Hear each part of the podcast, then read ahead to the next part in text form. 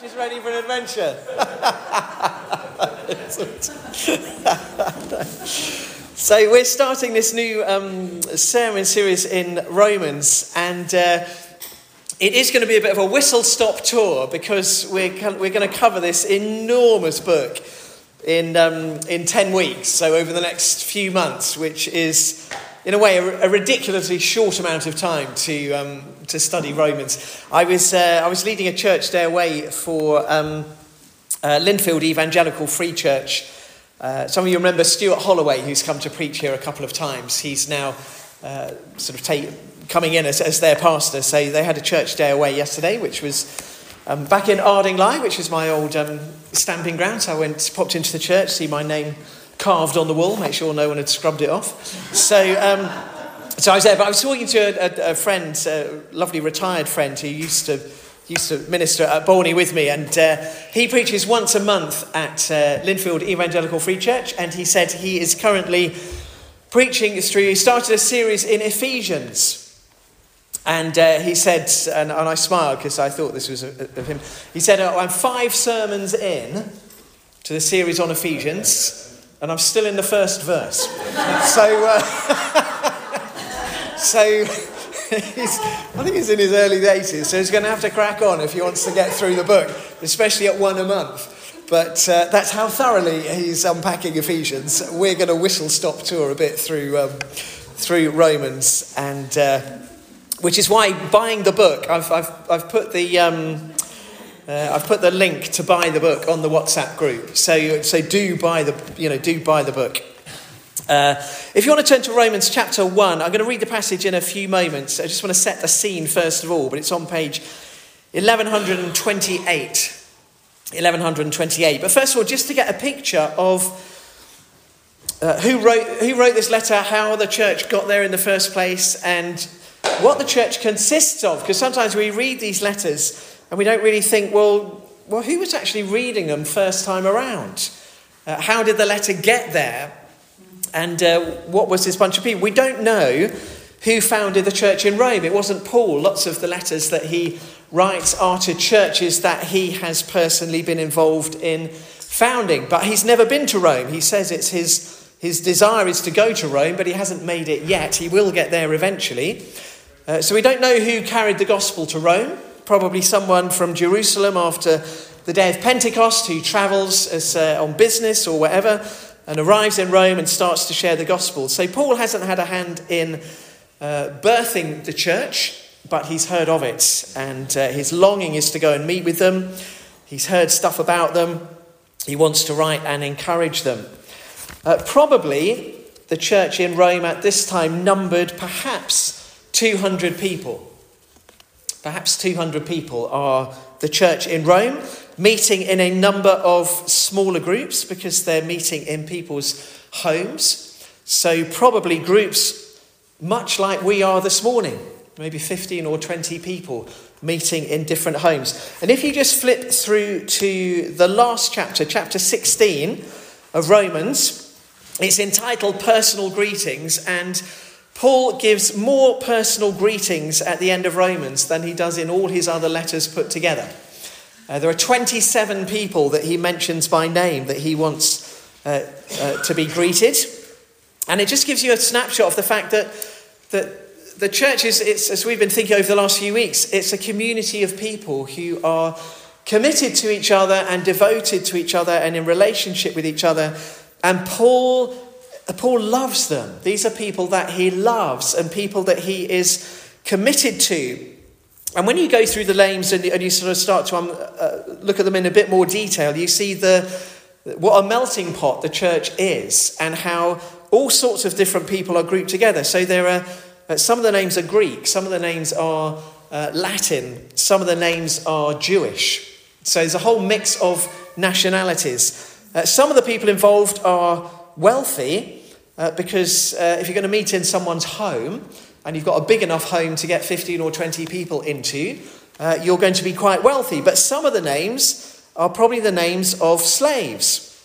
So you've got, uh, you know, socially, you've got a mix of, of rich people and poor people. You've got a mix of nationalities and you've got a mix of different experiences because you've got uh, Jewish Christians and Gentile Christians. And for a time, uh, the Jews were expelled from Rome. So, for a time, the church in Rome was just made up of Gentile Christians. And then, AD 54, the Jews are allowed to return. And so now you've got Jewish Christians coming back to try and integrate into a church that is largely Gentile. And Jewish Christians, well, their background is, well, you know, the law is, is very important to them, and food laws are very important to them, and circumcision is still very important to them. And they're coming into a church which is a Gentile church, and the Gentiles well, they can't be bothered with, with any of that. So you've got this whole mix of people coming together in the church who essentially have nothing in common other than the Lord Jesus. And uh, one of the reasons Paul writes the letter, as we'll see as we unpack it, is, and as we've been thinking a bit about over these last few weeks, how do you live together in harmony when you're a mixture of all of those different groups of people? You know, rich and poor, slaves, uh, different nationalities and Christians who, you know, their, their sort of view of, well, how to do Christian faith is different. And, um, you know, just, you know, thinking around the room this morning, our experience of, of Christianity is different if we were to sort of write down all the things that are really important to us in the way that we follow Christ uh, we'd come up with all sorts of different lists. And well, this is really, you know, I love singing traditional hymns or I love singing modern songs. And there's a whole, how do we, how do we live together? And that's one of the things that Paul will address in this letter. How did the letter get to Rome in the first place? Well, possibly there's a hint in the first verse of chapter 16 where Paul says, I commend to you our sister Phoebe, a servant of the church in Cenchrea I ask you to receive her in the Lord in a way worthy of the saints and to give her any help she may need from you. For she has been a great help to many people, including me. So, the suggestion of the scholars is Phoebe is the lady who hand delivers the letter to the church in Rome. So, Cenchrea is just round the corner from Corinth, and scholars think that Paul was in Corinth when he wrote the letter to Rome. So, Paul has written the letter on a scroll and given it to Phoebe and asked her to deliver it to Rome. So possibly Phoebe is a wealthy uh, businesswoman, and so her reason for traveling to Rome is on business. And so you can imagine the church in Rome. Uh, meeting in a home, a group much like ourselves, perhaps meeting in an evening, perhaps meeting in uh, secret because uh, they're a very radical group in Rome and uh, a very disruptive group in Rome and to the Roman authorities, and they're meeting uh, uh, in a room lit with um, oil lamps, and then this lady Phoebe arrives with a letter that she has brought from the Apostle Paul. So you can imagine the excitement in the church uh, as uh, she gets out this scroll and begins uh, to read it. And uh, that's why Paul commends her to them. So that's just a tiny bit of background about uh, how the church came to be in Rome and uh, what it, the kind of people that it was made up of and how the letter arrived in all likelihood. And so Phoebe unrolls the scroll and begins to read. And uh, this morning I'm just going to read verses uh, 1 to 7 and then um, 14 to 17, and then we'll uh, unpack little bits of it. So, Paul, a servant of Christ Jesus, called to be an apostle and set apart for the gospel of God, the gospel he promised beforehand through his prophets in the Holy Scriptures regarding his Son, who, as to his human nature, was a descendant of David, and through who, the, who through the Spirit of holiness was declared with power to be the Son of God by his resurrection from the dead Jesus Christ our Lord. Through him and for his name's sake, we received grace and apostleship to call people from among all the Gentiles to the obedience that comes from faith. And you also are among those who are called to belong to Jesus Christ. To all in Rome who are loved by God and called to be saints, grace and peace to you from God our Father and from the Lord Jesus Christ. Verse 14 I am bound both to Greeks and non Greeks, both to the wise and the foolish. That is why I am so eager to preach the gospel also to you who are in Rome. I am not ashamed of the gospel, because it is the power of God for the salvation of everyone who believes, first for the Jew, then for the Gentile. For in the gospel, a righteousness from God is revealed, a righteousness that is by faith from first to last, just as it is written, the righteous will live by faith. Let me just pop this um, slide up. So that's our theme for this morning. Paul is confident in the gospel. And how can we be confident in the gospel in our own age and in our own generation? That's what we're going to unpack this morning. Um, Paul begins this letter. Um, he, he begins his, his different letters in, in different ways, and the way in which he introduces himself and describes himself, and the way in which he introduces himself to the Romans is shocking. It's deeply shocking, and uh, they would have sat up and thought, why? Because if you are a, uh, if you're an inhabitant of, of Rome, uh, you're either free or you're a slave. And about, about a third of the population of Rome uh, were slaves. And uh, when we think about slaves, our understanding of slavery is, is very much coloured by uh, you know, African slavery, which was, you know, horrific and, uh, and, and, that kind of... In the, in the ancient world, slavery was a much more, you know, it was a much more common thing and uh, it wasn't always the, the kind of the horror, horrific slavery that we have in mind.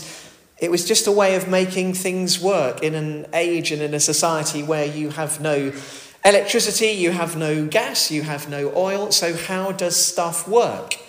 Well, the only you know, source of energy is human energy. So, if you're a wealthy person and you want to run your house, uh, you use people. And that's the way the world works. If you are the slave of a good owner, you're actually in a very good position. In fact, if you are the slave of a good owner, you're in a better position than someone who's free but poor. So, slavery is, uh, when we have this, uh, this image of, of servanthood and slavery, it's not the. Um, the horror that we associate with that word, it's a very common thing. But if you're a slave, uh, the one thing you want to do is be free. And if you're not a slave, the one thing you don't want to be is a slave. Because if you're, you know, being a slave is not a good thing. So if you're someone who's free, you don't want to be a slave. And if you are a slave, the one thing you hope for is that one day you might be free. Paul begins, Paul, a slave slave of Jesus Christ. It's translated servant, but the word is doulos, it's slave. Paul, a slave of Jesus Christ. You kind of think, well, how can this be good news? How can this be good news if you're introducing yourself as, you know, the great, you know, the one that we've heard the reputation of, the one who is the great apostle, the one who's planted all these churches through, um, you know, through Asia, uh, the one who's you know, often in, in, in prison. How, how is this good news to introduce yourself as a slave? Uh, you know, we don't want to be slaves. If we're free, we want to stay free. And if we're reading this letter as a slave, the one thing we're hoping for in life is to one day not be a slave. How can being a slave be a good thing? Well, he says, I'm a slave of Christ Jesus which introduces really the, the, beginning of, of the gospel and the beginning of understanding the gospel that actually Freedom, true freedom, comes from slavery. That's the, the way in which the gospel um, turns everything upside down. That's what the gospel does. It upends everything. Or, correctly, actually, the gospel puts everything the right way up. The gospel puts everything in the right way up. Sin has upended the world. The gospel turns everything the right way up. And so we think, well, actually, I don't want to be a slave, I want to be free. The gospel says, well, if you want to be free, you need to become a slave. Um, Jesus says in, uh, uh, in Matthew's gospel, I'm going to read from Luke's gospel, uh, Luke chapter 9, verse 23, Jesus said to them all, If anyone would come after me, they must deny themselves and take up their cross daily and follow me. For whoever wants to save their life will lose it. But whoever loses their life for me will save it. What good is it for a person to gain the whole world and yet lose or forfeit their very selves? True freedom comes from being a slave of the Lord Jesus Christ. And you think, well, how does that just seems counterintuitive? How do you find freedom in slavery? Well, Jesus says, I've come to bring life and life in all its fullness. So you are surrendering your life as a Christian when you come to faith in the Lord Jesus Christ. You're surrendering your life, becoming a servant of the one who said, I've come to give you life in all its fullness. There is no other slave master that delivers that. And the reality is, if we're not a slave to Jesus Christ, we will be a slave to something else. We'll be a slave to ambition, we'll be a slave to. Uh, what people think of us, we'll be a slave to wealth, we'll be, we'll be a slave to something. We will worship something. We're either a slave to something that cannot deliver freedom, or we're a slave to Jesus Christ who can.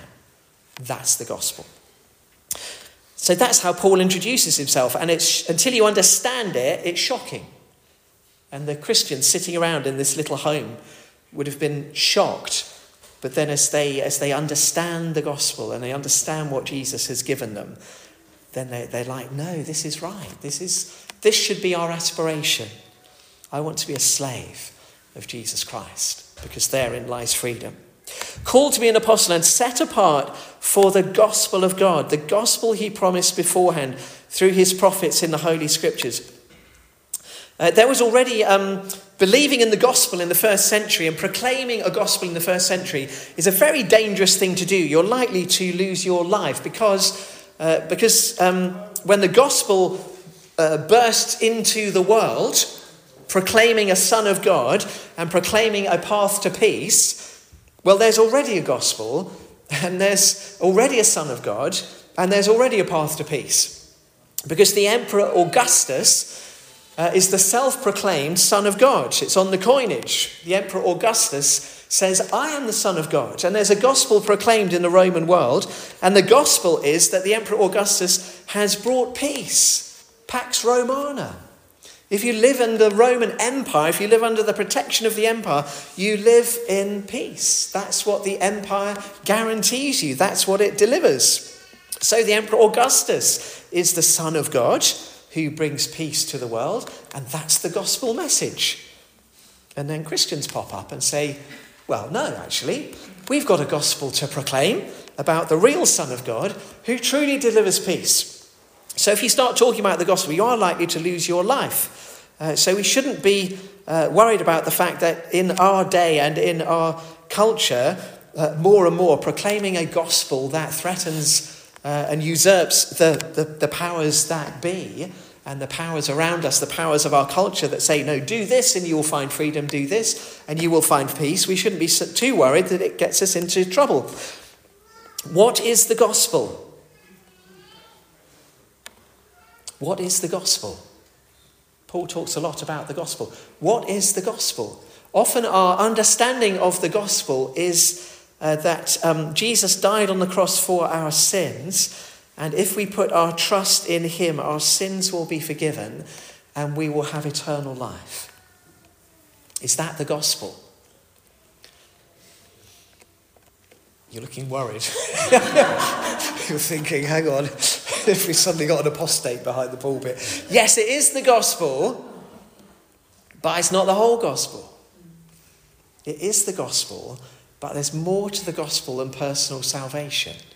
And when we limit the gospel just to personal salvation, we've missed something.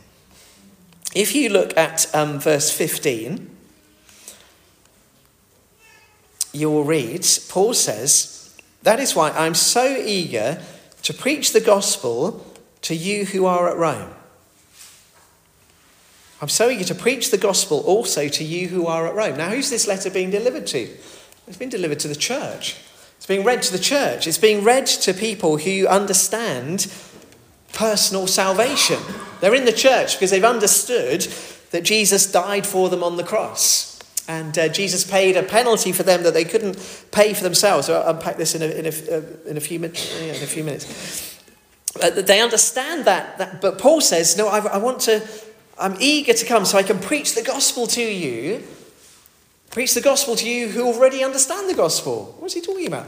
Well, as we will see as we unpack this letter over the coming weeks, the gospel is about reconciliation with God. It is about the fact that Jesus died on the cross, died in our place so that our sins could be forgiven, so that we could come in repentance and ask for forgiveness. It is about reconciliation with God.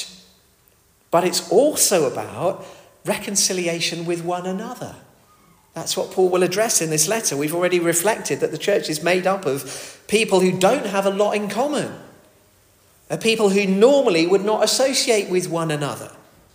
So, the power of the gospel is not just that we're reconciled to God, but in doing so, we, we find a way of being reconciled to one another.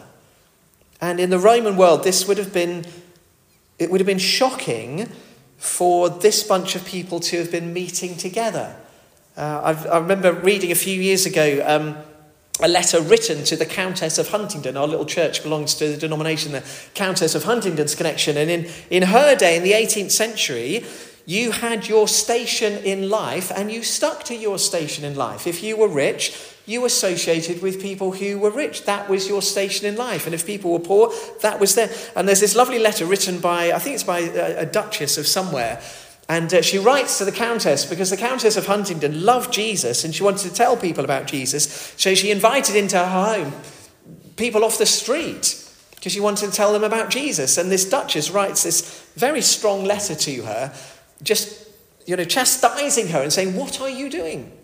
You are bringing, you're bringing your class into disrepute because you're inviting all these horrible people in off the streets. This is, this is going to destroy society if you carry on like this. But that's what the gospel does. It doesn't just buy us a ticket to heaven, it starts to change society, it starts to change our community. We were thinking about this over the last few weeks, weren't we? We were thinking about, well, how do we, how we, what does it look like to be devoted to each other in love? What does it look like for a church to genuinely be a community of people who are devoted to each other in love? That little vignette from Acts chapter 2 of how they met together and how they had everything in common. How do you achieve that? That's the power of the gospel. But it's even more than that, as Paul will go on to describe in chapter 8 when we get there. Uh, God's, the gospel is that the whole of creation will be restored. The whole of creation. The gospel is not that we get a ticket to heaven and off we go. The gospel is God wants to restore everything that was lost in the fall. And the whole of creation is caught up in that. And Paul will write in chapter 8 about how creation is subject to frustration, how creation is subject to decay, which is why I don't, you know, and I, I don't worry about um, global warming and I don't worry about, uh, you know, all these, you know, headlines. And if, you know, if we don't do this, you know, if, if we don't do this, then it's, it's going to be, the creation is subject to frustration. The Bible promises us that, um, you know, there'll be seed time and harvest year in, year out until God has worked his purpose out. So I do try and look after the world and I try and recycle everything and we collect our crisp packets from Connect and I take them to the co-op in, in Cuckfield and put them in the little box because I want to try and look after the world, but not because I'm worried this is all we've got and one day it's going to be gone. It is going to be gone one day because God's plan is the restoration of creation. So the gospel is about personal salvation. It's about our reconciliation with the Father, with God but it's more than that. It's about the transformation of society, and one day it will be about the restoration of creation. Uh, gosh, we are still in verse 1, aren't we? Never mind. uh, servant of Jesus Christ, called to be an apostle and set apart for the gospel of God. The gospel he promised beforehand through his prophets in the Holy Scriptures. We're thinking about how can we be confident in the gospel. One of the reasons we can be confident in the gospel is because it's ancient.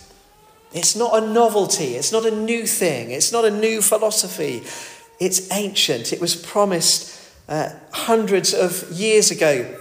I was thinking, I don't know if you ever watch um, uh, if you ever watch Antiques Roadshow, occasionally I watch the Antiques Roadshow, and, and sometimes you get someone uh, rock up on Antiques Roadshow with what they think is, uh, you know, um, like a you know Ming Dynasty vase, uh, and they turn up with this, you know, you know my you know, my you know, great great grandfather came back from China with this vase, and uh, you know, we think it's, it's Ming Dynasty, and you can see in their eyes they're hoping that the expert is going to tell them it's worth a fortune, and then the expert looks at it and turns it over and says, no, it's a fake. It's worth about fifty quid if you're lucky, and. Um, the gospel is it's ancient. This is the real thing. This is this is not a novelty. This is not a fake. It's you know, it's it's ancient. It was promised for hundreds of years and you know, when you read the Old Testament prophets, God is promising for hundreds of years that the good news of Jesus is going to come. Let me just read these, just a couple of verses from Isaiah 53, this passage which is, which is so famous, a, passage which our, uh, our Jewish brothers and sisters are uh, discouraged from reading too much because it would point them to the Messiah who has come.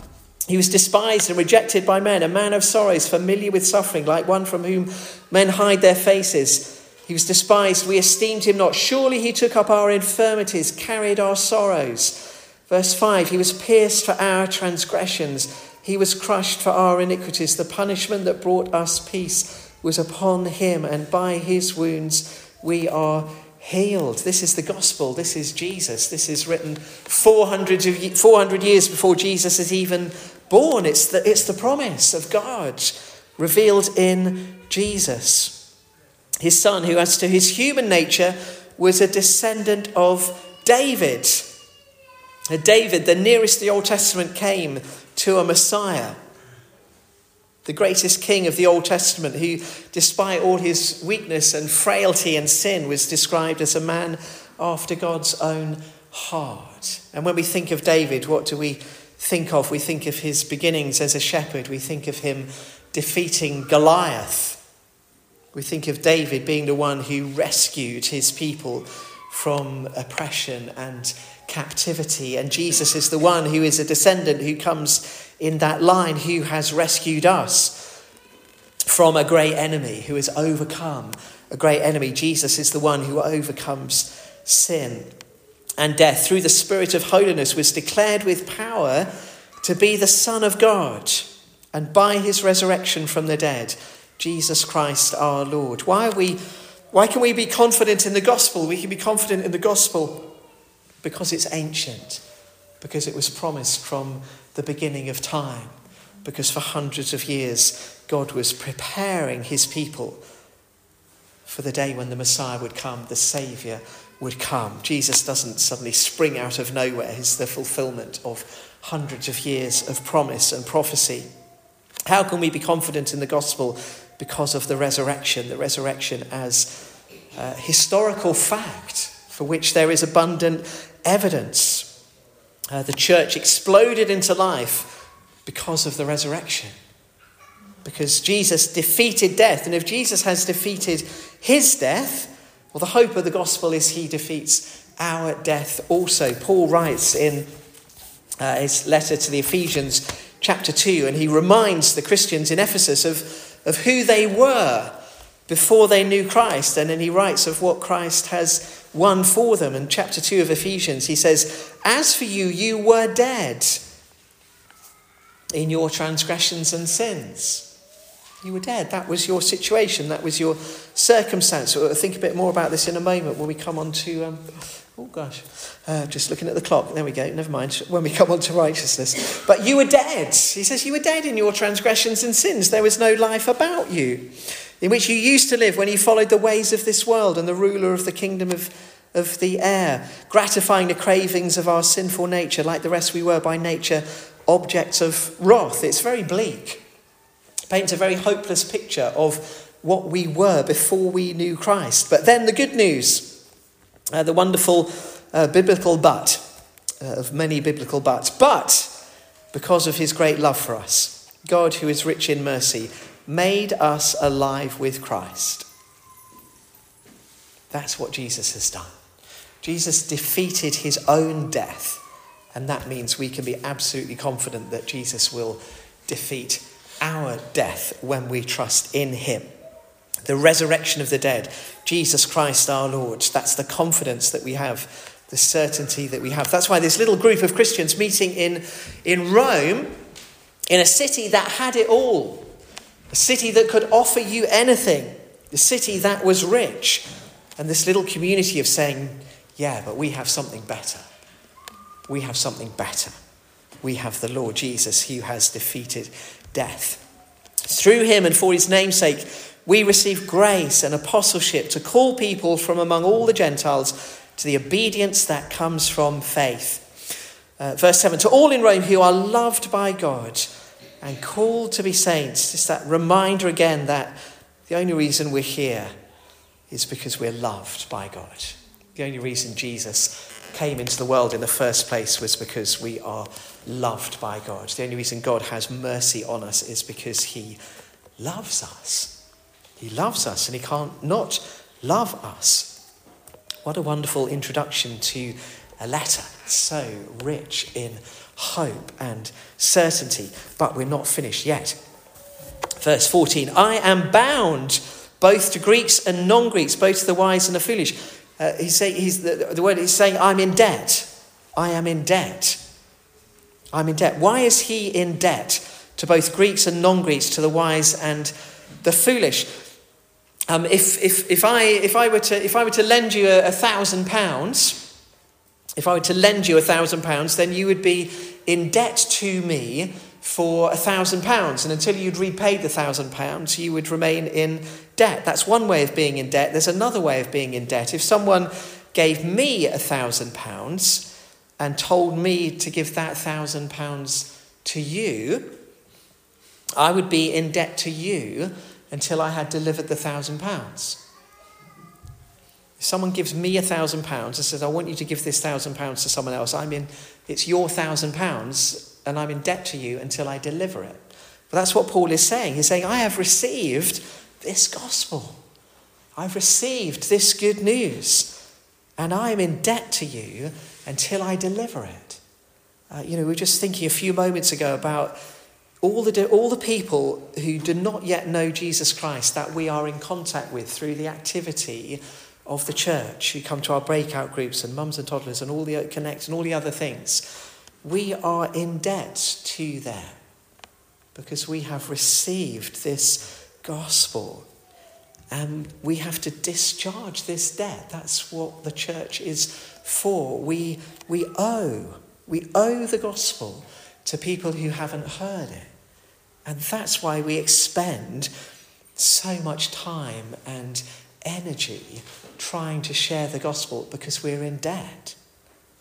And God wants us to deliver the good news that He's given to us. And that's why Paul says, I'm bound, I'm in debt to Greeks and non Greeks, to the wise and the foolish. That's why I'm so eager to preach the gospel to you who are at Rome. He, he knows he's been given, you know, not just a thousand pounds, he's been given this priceless gift, and he's in debt until he can deliver it. That's why he devotes his entire life to this purpose. Verse 16 I am not ashamed of the gospel because it is the power of God for the salvation of everyone who believes. I said a few moments ago to, you know, there's already a gospel in town.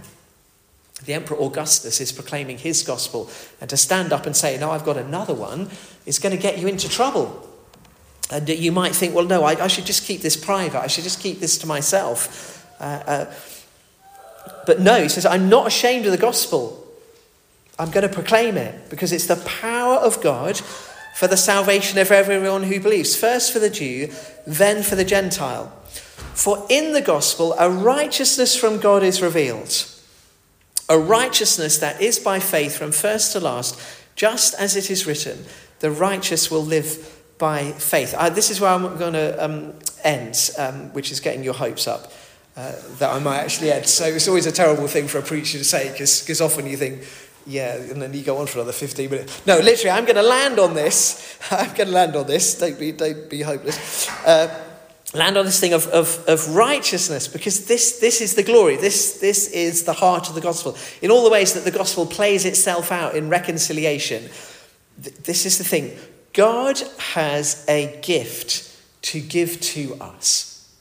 And that gift is his righteousness, it is his holiness. It is His. It is His possession.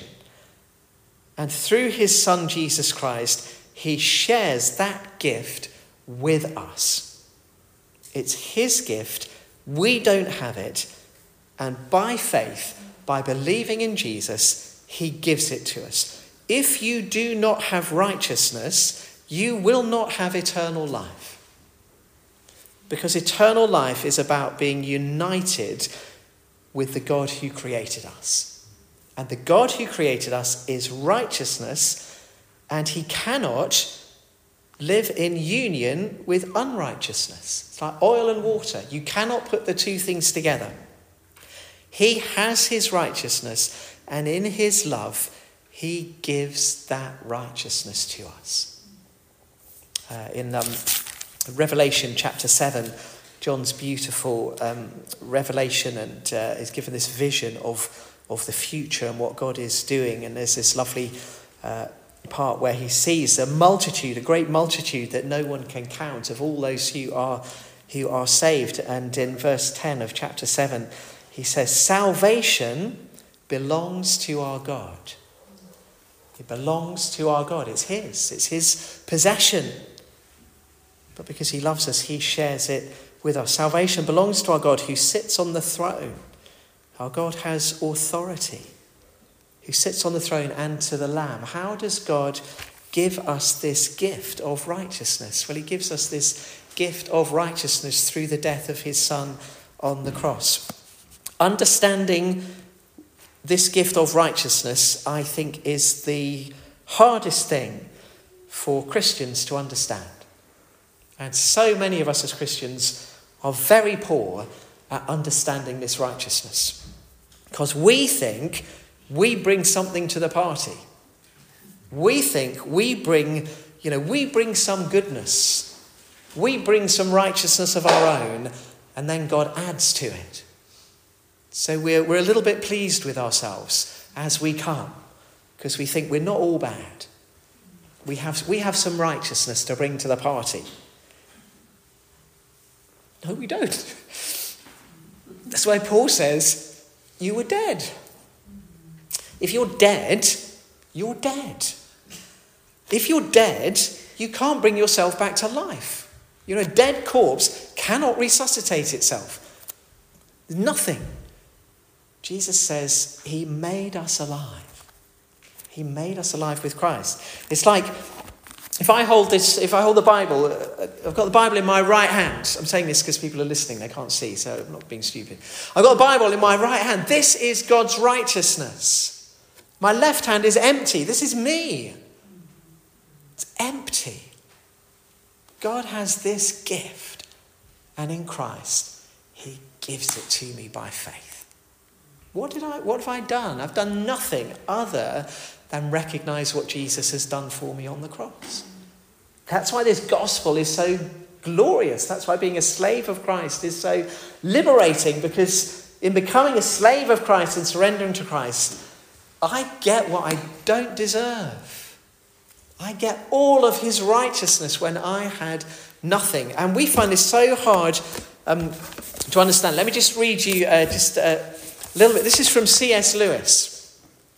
C.S. Lewis, possibly the greatest apologist of the 20th century, wrote all these amazing books. If you've ever read um, his wonderful book, uh, Mere Christianity, which was very instrumental in my own coming to faith, it was based on a series of radio broadcasts that he gave during the Second World War on the BBC Home Service, uh, as it was then.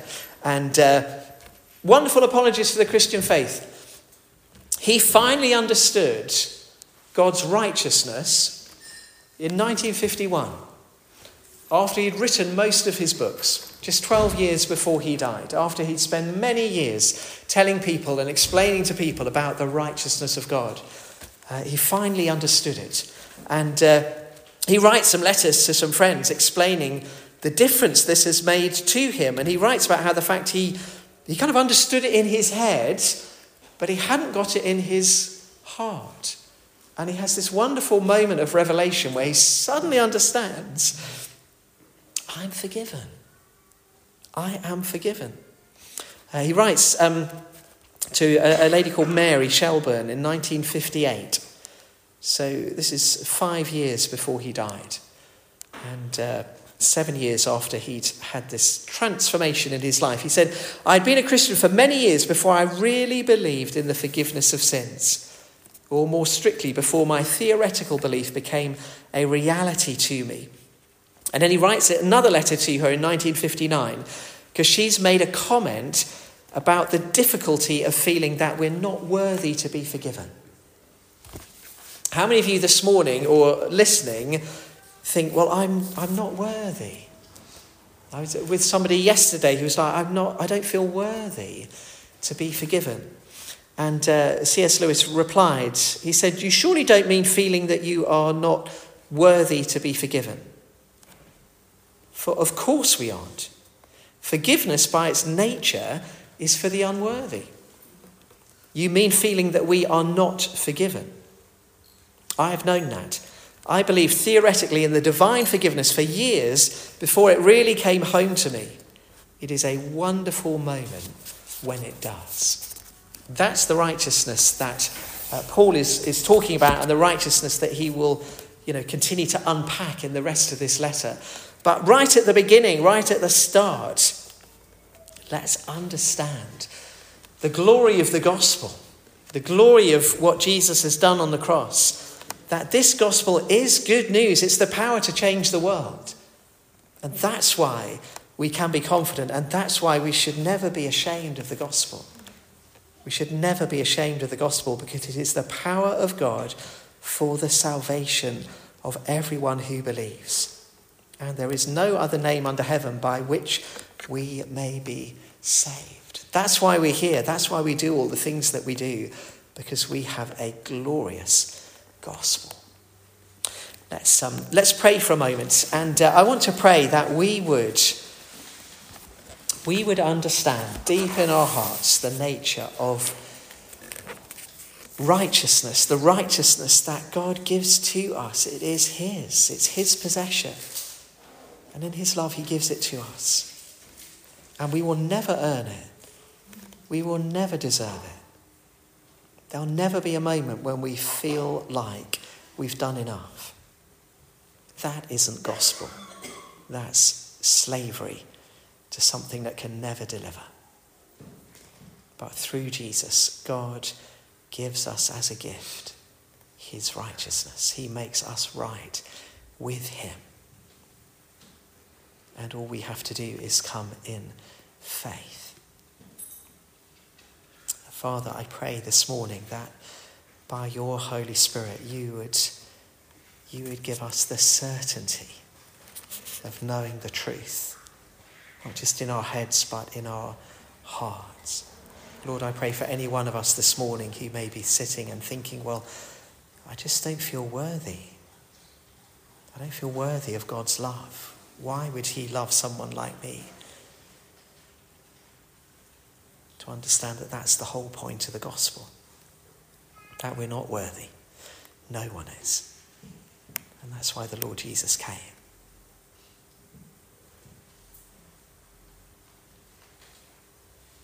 So, Father, may we receive your mercy.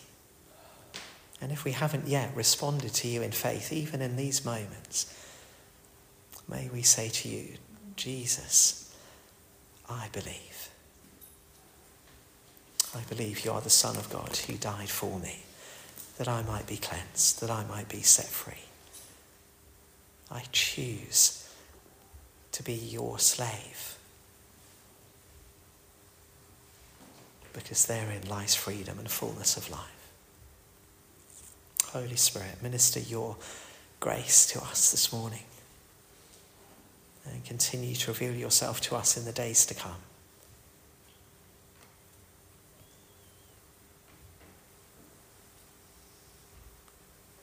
We ask it in Jesus' name. Amen.